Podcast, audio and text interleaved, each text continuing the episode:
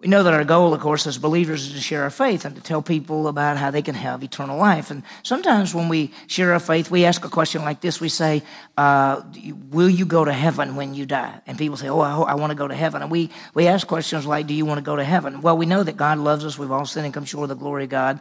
God sent his son Jesus to die for us and pay for sins. And, and whoever believes in him has what? What do we have? Eternal life. And so here's a question. Here's a question to think about is going to heaven and having eternal life the same thing? Because how many times have you might ever said to somebody, if you were to die, would you go to heaven? And, and, we, and they say, well, I hope so. And you say, well, how do you want to know for sure? But you're also telling them what? How can they have what? Eternal life. And so the question is, is going to heaven and having eternal life the same thing? Well, the answer is no. And we're going to talk about it, how it fits together, because we realize that eternal life is life forever with Jesus Christ.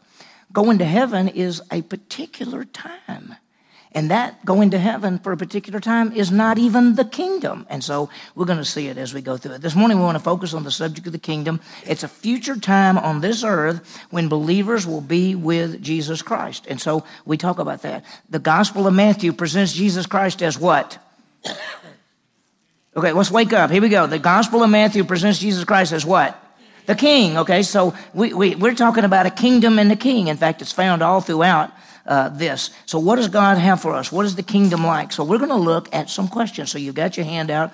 Let's think about some different questions, and we're going to talk about the kingdom. And the first question is this What is the kingdom? When we think about the Bible, there are two, if you read through the scriptures, especially the Gospels, you find that there is the kingdom of God and the kingdom of heaven. And they're sometimes used interchangeably, sometimes they're not. Here's the best that we can understand Kingdom of God is just the rule of God over all things. So if you said, Are we all in the kingdom of God, meaning that He controls and works all things according to the counsel of His will?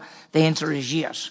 When we say kingdom of heaven, Kingdom of heaven is actually referring to a time on the earth, a time in which Jesus Christ will rule as the King of Kings and the Lord of Lords. And it's on the earth. In fact, we're going to find in a little bit it's on this earth and another earth. And we'll see that in just a minute as well. So the kingdom of heaven is a particular time period in which God rules, which Jesus Christ rules as the King of Kings and Lord of Lords. Now, it's an earthly kingdom and who's the king? Who's the kingdom? Uh, who's the key, uh, king of the kingdom? Who is it? It's Jesus. Exactly right. Now, look at 2 Samuel chapter 7. Here is a promise to King David because King David was promised that he would have a son that would sit on the throne of David, which is the kingdom, forever. Now, that didn't happen with David. David died, Solomon died, uh, all the other kings died. There's never been a king that sits on the throne forever. That king is going to be Jesus Christ. So look at the promise. Here is Nathan telling something to David. 2 Samuel 7, verse 12. When your days are complete, David, when you die and you lie down with your fathers, I will raise up your descendant after you, who will come forth from you, and I will establish his kingdom. Now, that sounds like who? Who came after David? Solomon. That's who we think. But he says, He shall build a house for my name. I will establish the throne of his kingdom. What does it say? Forever. Now, who built the house? Solomon. But did he have the kingdom forever? No. So if you go down a little further and you look at verse 16, your house and your kingdom shall endure before me forever. Your throne shall be established forever. In accordance with all these words and all this vision, so Nathan told David. In 2 Samuel chapter 7, verses 12 through 17, God says to David, After you die, David, there's going to be your descendant who's going to come and he's going to rule on the throne forever. Now, who is that? That's Jesus. What was Jesus? What was Jesus called when he was on the earth? He was called the Son of David, see? And that's who he is. And so here's a literal promise there will be a kingdom. And David, David probably thought at first it was Solomon. And then he realized, well, when I hear this, it's got to be somebody other than Solomon. And he realized it was going to be the Messiah. So the first question is, what exactly is the kingdom? The kingdom is a time on the earth and we're going to see more information about it in a minute, in which the Messiah, the King, will rule. Okay? So here's the second question When will the kingdom take place? Well, I want you to notice this that Jesus lived and died and, and, died and rose again and ascended into heaven. We know that we are the church age right now. This is us. It's been going on 2,000 years. We're proclaiming the gospel. We're telling people about Jesus Christ. One of these days, Jesus is going to come in the clouds. He's going to take us out. Following that will be a time period called the what?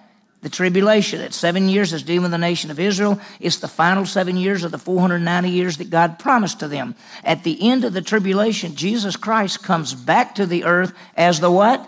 the King of Kings and the Lord of Lords, is Revelation 19, and he sets up a kingdom. We call this the millennial kingdom because it lasts for how long?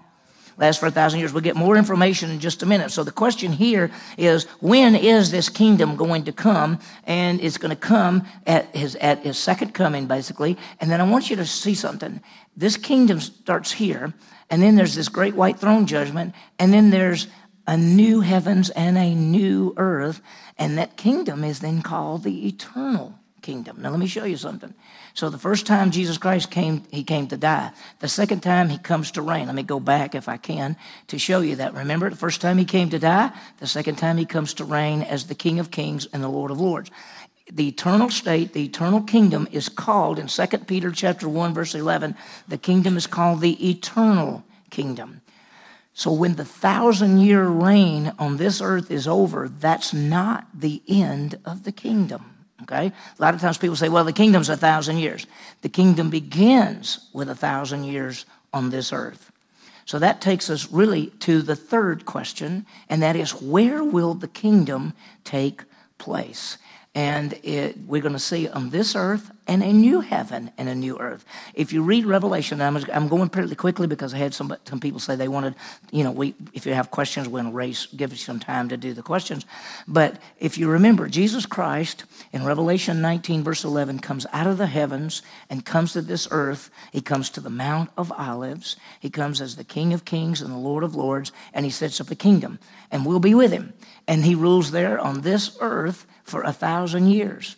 At the end of the thousand years, Revelation 20, then 21 and 22, he makes a new heavens and a new earth, and he rules as the king for all eternity. So when we talk about the kingdom, would it be better to say to someone, if you die, would you want to go to the kingdom, or would you say, would you want to go to heaven?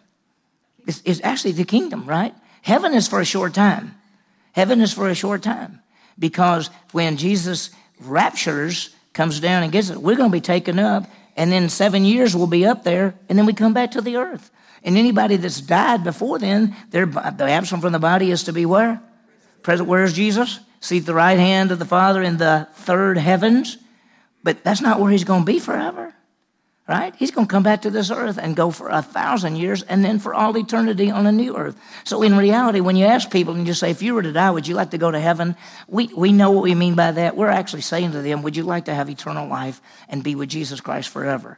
Because if you just said, I want to go to heaven, then when he comes back to the earth, are you going to say, I'm just going to stay up here? No, oh no, we, we don't. We're going to be with him, see? So that's the plan. So where will the kingdom take place? It'll take place on this earth and then a new heavens and a new earth. Most of you have read Revelation chapter 21 and 22. In chapter 21, he starts off by saying, I saw a new heavens and a new earth because the first heaven and earth had passed away. There was no more sun. He sees the king. He sees the Messiah. There's no, it's right because he's ruling. He talks about the, the new Jerusalem, which has the, the pearl, the gates made out of pearl and the golden streets and the stones as the foundations. And I mean, everything is just incredible. Well, that's where he rules forever. He rules forever as the King of Kings and the Lord of Lords. That's why when people say something like this, it doesn't really matter how you live. It doesn't matter how you live because the, the goal is to be able to go to heaven. Okay, no, because the goal is to serve Him where? In the kingdom for a thousand years and then in the eternal kingdom for all eternity. So if you said it doesn't matter what I do, then for all eternity, it doesn't matter what you do. Okay? So what are you going to be doing? We don't know. When we stand before Him, what do we want to hear Him say? Well done. Okay? So let's talk about the next question, and that is this Is this a literal kingdom? Do you understand that there's most people in the world teach that it is not a literal kingdom? You understand that, right? I mean, we, we're spoiled, right? Because we actually take the Bible in what we call historical, literal, grammatical interpretation. We believe the Bible. That means when it says in Revelation that he will rule for a thousand years, we actually believe that he'll rule for a thousand years. When it says he'll make a new heaven and a new earth and he will rule as the king for all eternity, we actually believe that's going to happen. Now, there are many, many people. In fact, there are most Christians in the world do not believe that. They do not believe that there will be a rapture. They do not believe there'll be a tribulation. They do not believe there'll be a second coming in the way that we look at it. They do not believe there'll be a thousand year reign on the earth. In fact, most Christians, and if you start naming denominations, I can tell you what they believe, but almost all Christians believe that there's what we call amillennialism, which means there's no kingdom. They say this we're in the kingdom now, and it's a spiritual kingdom, or there is no kingdom at all. And that's how most Christians view it. They're not looking for a rapture. They're not looking for the Messiah to come get us and take us out. They're not looking for a tribulation. They're not looking for a thousand year reign of Christ. In fact, when you take them to the book of Revelation and it says seven times that he will rule for a thousand years, they just say it doesn't really mean a thousand years because they don't take the Bible historically, literally, and grammatically. So I want you to understand when we say, is this a literal kingdom? Almost every Christian in the world, besides a few people who hold to what we call the historical, literal, grammatical interpretation of the Bible, almost all of them would say no. I mean, you can just start naming churches in this community, and almost all of them are amillennial. That all comes out of the Reformation. The Reformation, when when the Catholic Church which until the Reformation, Catholic Church was always amillennial from the third century on, meaning from the third century on, Catholic Church has taught there is no kingdom. They always have. When the Reformation came, and the issue was salvation by faith and the Bible alone. That sounds so good. And so the reformers, the Reformation people, did exactly the same thing. They said Bible only, and yet they kept the exact same view that there would be no kingdom. So almost all anything coming out of the Reformation basically uh, held to no kingdom as well. Now, there's always been some throughout history, uh, people like Peter and Paul and Jesus and James and John and many of the first century writers and the second century writers, and then even later on, there were people throughout history that said, no, the Bible needs to be taken literally, and most denominations, most churches, most organizations said it doesn't, we don't look at it literally. In fact, I don't know if y'all understand this, but when you see the tribulation, when you look at the book of Revelation and it has the tribulation, most Christians believe that that was the persecution in the first century against Christians. They say that that's what that's talking about. It's already past. There'll never be a tribulation. There'll never be an antichrist. That's what most believe. So when we say, is it a literal kingdom? We say what?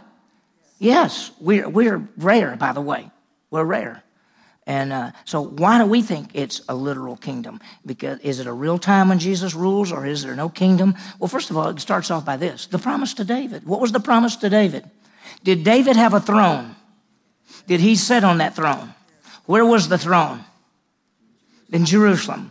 God told Nathan to tell David that after David dies, he would raise up his descendant who would sit on that throne and he would rule forever. Do you believe that's literal or not literal? We believe it's literal. So the promise to David was that someday, and see, when Jesus came on the earth, you remember that a lot of people, we're seeing it in the book of Matthew, that they're rejecting him. And we're going to see today that he talks about the judgment that comes for those who reject him. He's going to talk about it in that passage. But you notice that sometimes he would be walking, I don't think we've got to it in Matthew yet, but there's where he would be walking and somebody would shout out, Son of David, have mercy on me. And he would stop immediately because when they called him son of David, he knew that they were believing that he was the Messiah and the King. So notice, anytime you see Jesus called Son of David by somebody, watch what Jesus does. Because he immediately understands that they see him as the descendant of David who will sit on the throne of Israel. That's why the guys were at the end were upset. Jesus died on the cross, paid for sin, rose again, and he walked on the earth. What was their last question to him? Acts chapter 1, verse 6. You know what their question was? Is this the time that you will restore the what? the kingdom because they thought he's the king. He's supposed to rule. He said, No, it's not time yet. And so the kingdom is the issue, and they believe that he's the king. So the first thing is the promise to David is literal in that sense. The covenant promises to Abraham, promised Abraham a land, a seed, and a blessing, and through that blessing would be the Messiah and the Savior who is the king who would ultimately fulfill it all. That was literal. Look at this one here. Uh, the Old Testament, in the Old Testament, in many places tell of the Messiah ruling as the king. Isaiah 9 6. Uh, he sits upon the throne of David. Zechariah 9 9. He comes as the king riding on a donkey. Micah chapter 5, verse 2. He is, is going forth from ever. He will rule as the king. So the Old Testament says the Messiah will rule as king. Do you think it's a literal kingdom or not? Of course, it's a literal kingdom. Look at the second thing. The next one. The New Testament tells about the kingdom. Revelation 19:11. Let me just read this to you. Revelation 19:11. This is why I love this because it says this. It says that I saw heaven opened and a white horse, and he who sat on it is called faithful and true, and in righteousness he judges and wages war. From his mouth comes a sword. He will strike down the nations. He will rule with a rod of iron. You go to chapter 20, which I don't know if I have that. Yeah, t- chapter 20. And he says, I saw thrones, and he sat on them, and they ruled with Christ and reigned with him for a thousand years you see Jesus come. The New Testament says he comes as the king. Matthew 25, we're going to get to that one of these days. It's going to take a little bit before we ever get there. But in Matthew 25, listen to this right here. This is a beautiful statement. If I can find it. Matthew 25, look at 31. Let me get to it. But when the Son of Man comes in his glory and all his angels with him, he will sit on his glorious throne, and all nations will be gathered before him. He will separate them as sheep from goats. What's, where is he sitting? On his throne. Where's his throne? By, by the way, where does he come back? Where does he come back when he comes as the King of Kings and the Lord of Lords? Where does he come? Where? Mount of Olives. Where did he leave from?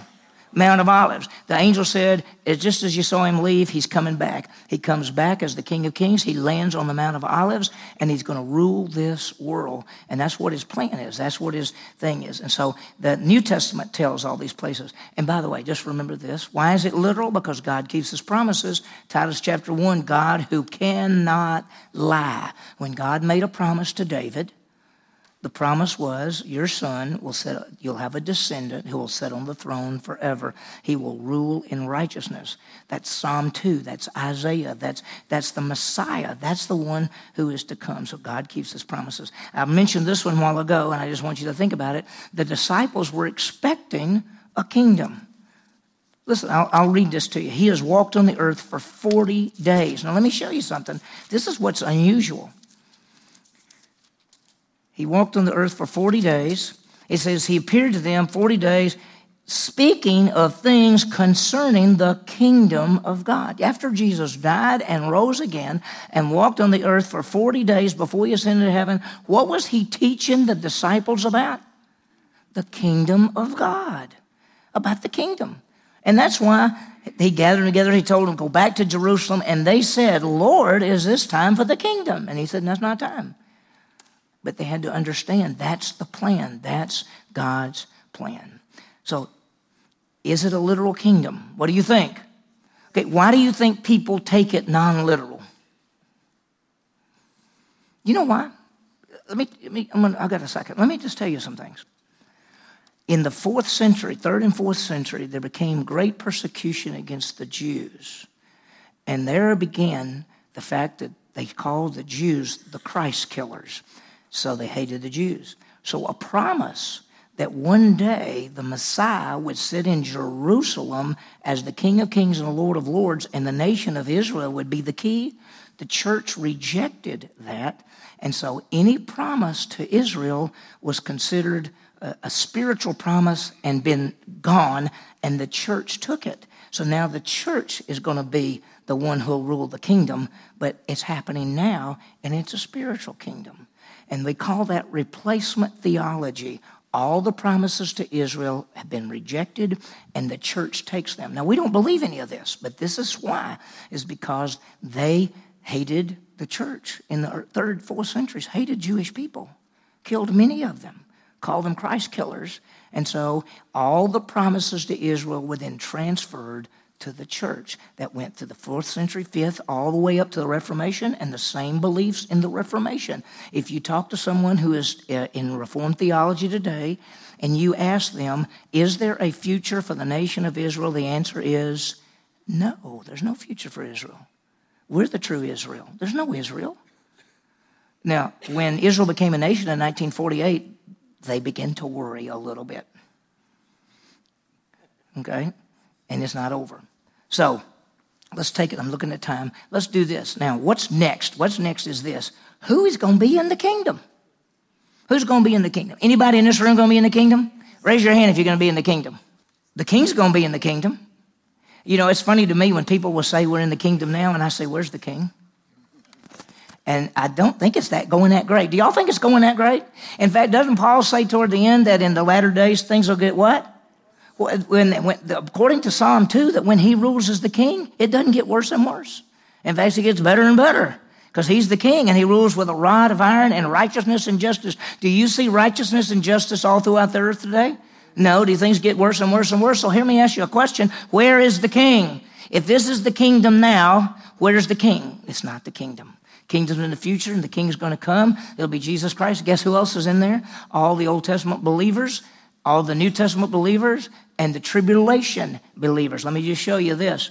When Jesus Christ comes right here as the king, the Old Testament believers will be raised to go into the kingdom. When he comes as the king, the New Testament, the church, we've already been with him. We're going to come back with him, and he'll do that. And then all the people who were believers who were killed in the tribulation, they will be raised from the dead. And all the believers who are not killed will go into the kingdom. So the kingdom, let me see if I can go back again. The kingdom will be the king, the Old Testament believers, the New Testament believers, and the tribulation believers. That's all going to be in the kingdom. That's who's going to be there.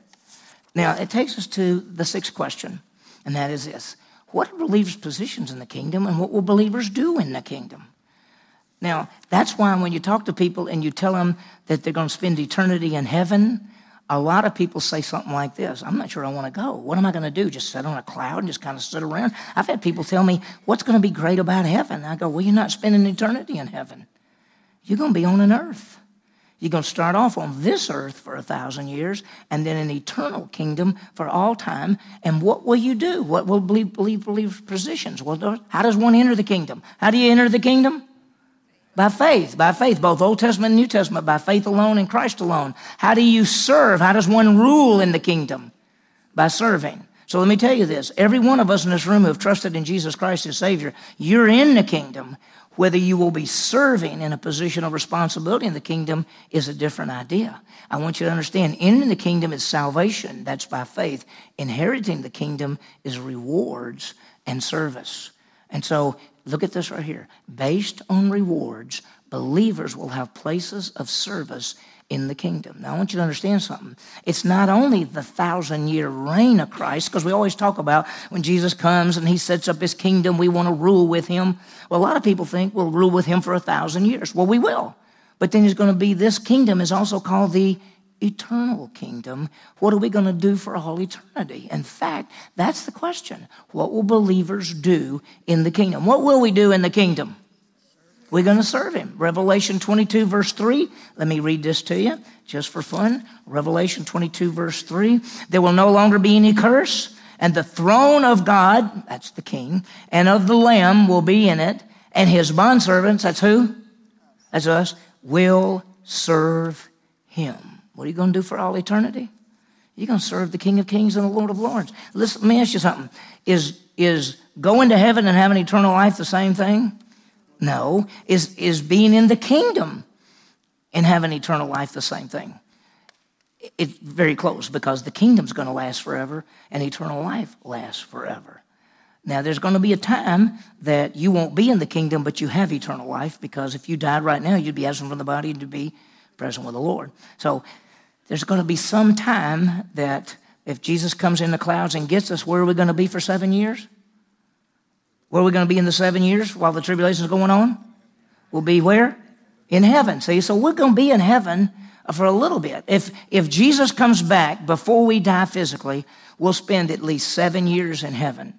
If you die before Jesus comes back, and let's say it's 50 years before he comes back, you'll spend 57 years in heaven. Okay? I'm just saying that. But your eternity is not going to be in heaven. It's going to be where? Thousand year reign on this earth and the eternal kingdom. So let me give you some, some applications. We'll open up for any questions. Let's, let's understand that the kingdom of heaven is the time in the future when Jesus Christ rules as the King of Kings on this earth and the new earth. Okay? That's the, just to understand that. Second, whoops, that's the chart. Yeah, I was wanting to, that's the thousand years and then on into eternity. The second thing is, let's understand that the kingdom is a literal kingdom and all believers will be in the kingdom. All believers will be in the kingdom. Every one of us who know Christ as Savior. Third, let us understand that those who have served faithfully will be rewarded by places of service in the kingdom. That's going to be different. And most people don't understand rewards. That's why who people who don't understand rewards, when you tell people if you believe in Jesus Christ, you have what? And you're going to be there forever, right? Can you lose it? No. And some people say, well, if you tell people that, they'll live badly. That's because they've never understood the concept of what? rewards. Because if you live badly, what's he going to say to you when you stand before him? It, yeah, well, we'll be ashamed. He'll probably look at us and go, I'd like to give you some rewards, but, you know, so that's the, that's the king. Okay, let me stop for a second. Anybody got questions? We got, we got about three four minutes. We can do some stuff. Questions, comments about any of this? Yeah, Doug. So since it says it's a thousand year reign here on earth, uh-huh. I think we will there. Yeah. I, okay, here's a great question. His question is if, if it says a thousand years on the earth, will we have a sense of time? Yes, I think so. In fact, let me just say this. We've always said that once we get to the eternal state, there won't be time. And I've said that, but I may be wrong. I mean, it's hard to believe, but I could be wrong. But anyway, there, there's a place in the new heavens and new earth. If you remember, there's the tree of life, which produces fruit. How often? Every month. that seems to be some kind of time aspect there. And I'm not saying it's time like, you know, I'm getting older because we're going to have new, new bodies and everything. So I think the concept of time may be there, uh, especially on the thousand year reign. There's no doubt about that. That's on this earth at this time period. But even I think in eternity, there may be an aspect of time just from the tree of life uh, giving different fruit every month. Good question. Yeah, yeah jesus has a resurrected body, right? Mm-hmm. Now, we when we die today, you know, he hadn't come in the clouds yet, so we won't have a resurrected body yet, but we'll be with him. So we won't have a body, he will. Now, is that period where we're asleep here, and you know, you know, the dead in Christ rise first, and the rest of us are in a blink of an eye if we're still here when, when the rapture comes. Now, that period where we're asleep, he's got a body, we don't. That's the period. Is, is that going to be a sense of time in that period where we're bodiless? Will that be like being asleep or yeah. under anesthetic? Yeah. Where, is, mean, is, there a, a question in here somewhere? a million years could be a second. Yeah, okay, let me just say here, here's so, what we know. Here's what we know, because there's a lot we don't know. But that's the gap. Okay, okay. The moment, when it says sleep, it's always talking about your body, not your soul. So we're not going to ever sleep like I don't know what's going on. I woke up and I didn't know all that. Okay, that's the body. When it talks about sleeping, that's the body. To be absent from the body is to be where? He never tells us anywhere in the scripture what type of form we will have. It doesn't, it's never told. We know that when, let's say that you died right now, you would be with the Lord. It doesn't tell us what form. When He comes back, what's going to happen to your body that's in the ground? It'll raise and connect with you. So he never tells us. I can't find anywhere. Jesus has a form, and he's in it now. Well, he's got his glorified body already. Right. But, but if to be absent from the body and be present with the Lord means we don't have our glorified body yet. So he never tells us in the scripture what kind of form we will have. And we don't know how long that will be once we're in that. Well, it, it'll be un, it'll be until he. Well, we don't know if it's bodiless. It could be some other kind of body, but not a glorified body. Exactly. And we don't know how long that would be because once again, a thousand years is a day, and a day is a thousand could years. be a- it could be a could a blink. blink of an eye, it could. It could. In fact, I actually think that I actually think that when you die and you stand before Christ and you'll stand at the judgment seat of Christ, the rewarding stand. I think you'll go, whoa, oh, oh, I'm here. And then you, you'll meet with him and you'll go, okay, uh, what about everybody else? He said, I've already done them all. I did them all at the same time. Because see, he's everywhere. It's not like we're in this line and I'm saying David's taking a long time up there. He's taking, so I think that I think that even being with him is going to be like a blink of an eye. I think. But I mean, because if you said, uh, you know, it's, it's been a thousand years since somebody died, what are they doing up there? Going, man, when is this thing going to be over? I don't think it's like that. I, I, I don't. But we'll know when we get there. Yeah, okay, yeah, at the rapture. Uh-huh. Well, I, you should hope not. But no, I'm just kidding. No, no, no, no. The glorified body is a body that will never decay. Oh, we'll all be tall, no glasses, a lot of hair. Uh, it'll, it'll, be, it'll be a great body. No, actually, we don't, I don't know. One thing about it is we will recognize, we can recognize everybody. We'll know everybody. And so it's not like uh, when you, and here's what I don't grasp. We've talked about this. What about a three year old that died? What about a baby in the womb that died? What about a 99 year old person that died? When it's all raised, uh, it's- a person's not going to be a baby. A person's not going to be 99 years old. What are they going to be like? And, and one of the issues that nobody knows is what we're going to be like, but one of the speculations is maybe we'll be the age of Jesus when he died, which was 33, you know, 33, 34. And some people would say, well, that's a good age for most, I mean, for most people, 30 something is a good age. Who knows? We- We're just saying, but we won't be, uh, you you won't be a baby going through. You won't be an embryo going through history. I, I think that he takes human beings. I have a tw- I have a sister that died when she was born. I've never seen her. Her name's Faye Carolyn. Uh, the cord was wrapped around her neck, and she died when when they delivered her. And that was four years before my twin sister and I were born. One of these days, I'll see her, and as soon as I see her, I'll say, "That's Faye Carolyn right there." I'll know her. I know her. I think we'll all know. So does that help any at all? Okay, I, uh, because we don't know. What, what, what don't you? What do you want to know? It's a glorified body, but it's going to be where people will know exactly who you are. Maybe when somebody looks at you in eternity, you look exactly like they like they think you look. You know what I'm saying? So even if somebody looked at Susie, she might look different to them, but they still know it's Susie, and she might look different to me, but I still know it's Susie. I mean, let's say that somebody knew me when I was 25. They may see me as 25. Somebody who knew me when I was 40 may see me as 40. I don't know. I mean, we don't know. The Bible, it doesn't tell us any of this. I've gone way over, haven't we, Brian? I couldn't hear you. Say what? Yeah. They, they, raised Moses and Elijah up to meet with Jesus. And Peter and James and John, immediately Peter said, That's Moses and Elijah. They didn't come over with name tags and say, I'd like to, you know, I'd like to meet Moses. This is Elijah. He knew it immediately. So we're going to know everybody. Now, listen, when you get there, you'll look and you'll say, There's Paul. That's Paul right there. You'll know him, and he'll know you. That's when you, uh, it's, it, it's different stages, of course, but to be absent from the body is present with the Lord. That's for some people. Other people, it may be the rapture when our bodies are changed. It could be for some other people when they're raised from the dead. Yeah, so yeah, it's it, you know. Remember, the resurrection is has three to four parts to the resurrection aspect. Can we keep going, Brian, or should we? We I don't know. Okay, verse five of chapter twenty in Revelation. Yes. Okay, Revelation chapter twenty, verse four says there will be a thousand year reign of Christ. And the thousand year reign of Christ will have all believers from all time and the people who came out of the tribulation. He's emphasizing that in verse 4. He says, The rest of the dead did not come to life until the thousand years are finished. I don't know if I can find it, but there. the unbelievers who die go into the heart of the earth. At the end of the thousand years, the rest of the dead did not come to life until the thousand years was completed. This is the first resurrection. Blessed and holy is part who has first resurrection, second death. When the thousand years are over, then there's this great white throne judgment. So what we find out is the unbelievers are not raised till right there. And when they're raised right there, that's when they stand before the great white throne judgment. So, unbelief, the, the rest of the dead are all unbelievers who will be raised at one time at the great white throne judgment. They'll cast into the lake of fire. We're actually going to talk a little bit about that this morning in Matthew because he's talking about judgment. Oh, a booth question. Oh, man, this could be bad. You never know about booth people. Okay, do you mean like his literal body? We're somehow a part of his literal body?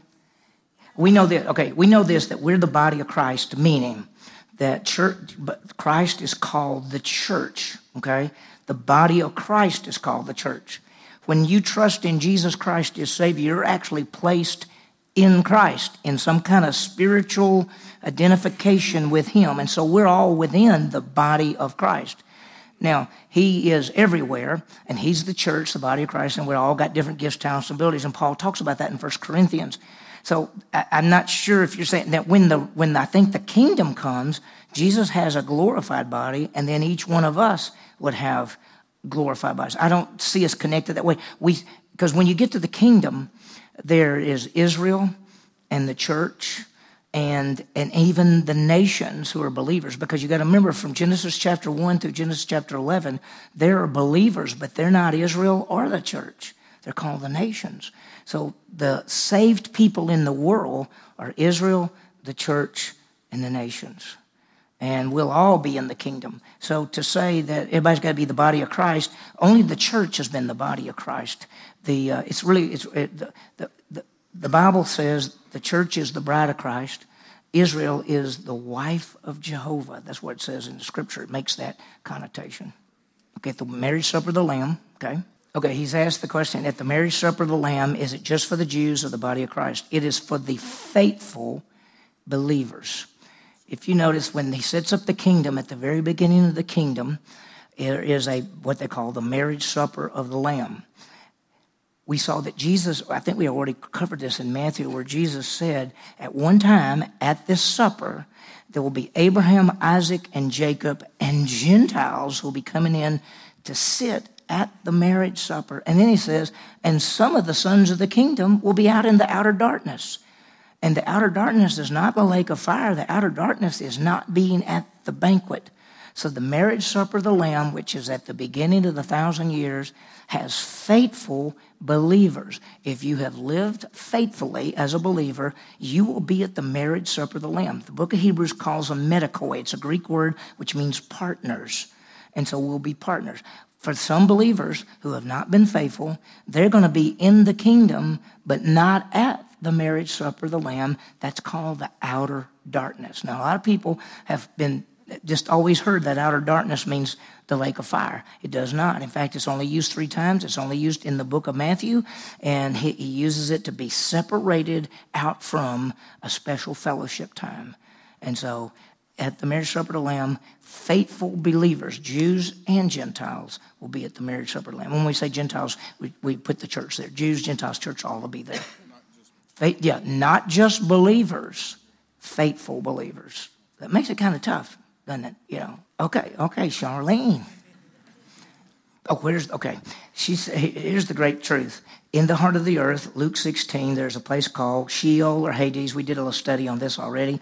And unbelievers, when they go, they go into a place, we just call it torments. It's the bad side. And then one day at the great white throne judgment, they will be raised to stand, and their names are not found written in the book of life. They're cast into the lake of fire. We don't know where the lake of fire is. In fact, some people have said that when you look carefully at Revelation 21 22, there's the city, the new city, Jerusalem, and the new heavens and the new earth. And it also it, it seems to indicate there's something outside of all of that, which may be the lake of fire. That, that's all. It's just speculation because he doesn't he doesn't say. Now, right outside the city is is the lake of fire. Now, the first two people cast in the lake of fire is the Antichrist and the false prophet, and then that's before that's before the kingdom. That's right at the end of the tribulation. At the end of the kingdom, Satan is cast into the lake of fire. And then there's the great white throne judgment, and then the unbelievers are cast into the lake of fire. Nobody knows where the lake of fire is. There's even speculation that he hasn't even made it yet, so to speak.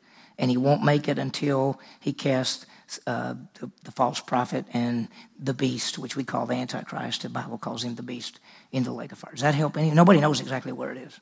Okay, when he says, when Jesus says the kingdom is like a mustard, uh, like a mustard seed and it gets smaller, it's also like leaven that gets in a piece of thing and it gets bigger and bigger. What I think he's saying is the kingdom of God gets bigger. How does the kingdom of God get bigger? By people believing in the Messiah. So, yeah, I don't think he's meaning that during the thousand years. Now, it is a great truth that during the thousand years, there will be people born during the thousand year reign, regular bodies, and some of them will trust in Christ. You could say that the kingdom gets bigger that way, but I think when Jesus is talking about the kingdom gets bigger, like a mustard seed which gets bigger, or the, the leaven that gets bigger, I think he's just saying that the kingdom of God, you know, is smaller and then gets bigger and bigger and bigger as more and more people believe in the Messiah. It could, but he, he uses, he didn't say church there. He said the kingdom. So I would take it as the idea of all peoples believing in the Messiah, whether it's during the tribulation, whether it's during the kingdom, whether it's the Old Testament time. I just think it's people that, that the kingdom gets bigger. Okay, good, good stuff. What else? Anything else? We got a few more minutes. Maybe five more minutes if we want to do any more questions, or maybe no more minutes if you don't want to do any questions. What, we got one more. Charlene. Okay, Charlene has used, she's used her limit, but we'll give her one more. Okay. Okay, different subject. And she told me she's going to ask me a hard question, but she wouldn't tell me what it was. So this is it. Okay. A threshing floor? Well, there's some farmers here that could tell us, huh? Oh, a threshing floor was a place that they would take the grain, put it on the ground, take a, a, wagon or something heavy, put something, and they would run over and crush all the grain out. Then they would come and they'd pick it up, and the grain would fall down, and the wind would blow the husk away. And that's a threshing floor. And what a threshing floor was, it was a big area. And so when David came, the guys, I want to buy that to build the temple thing or to put some stuff there.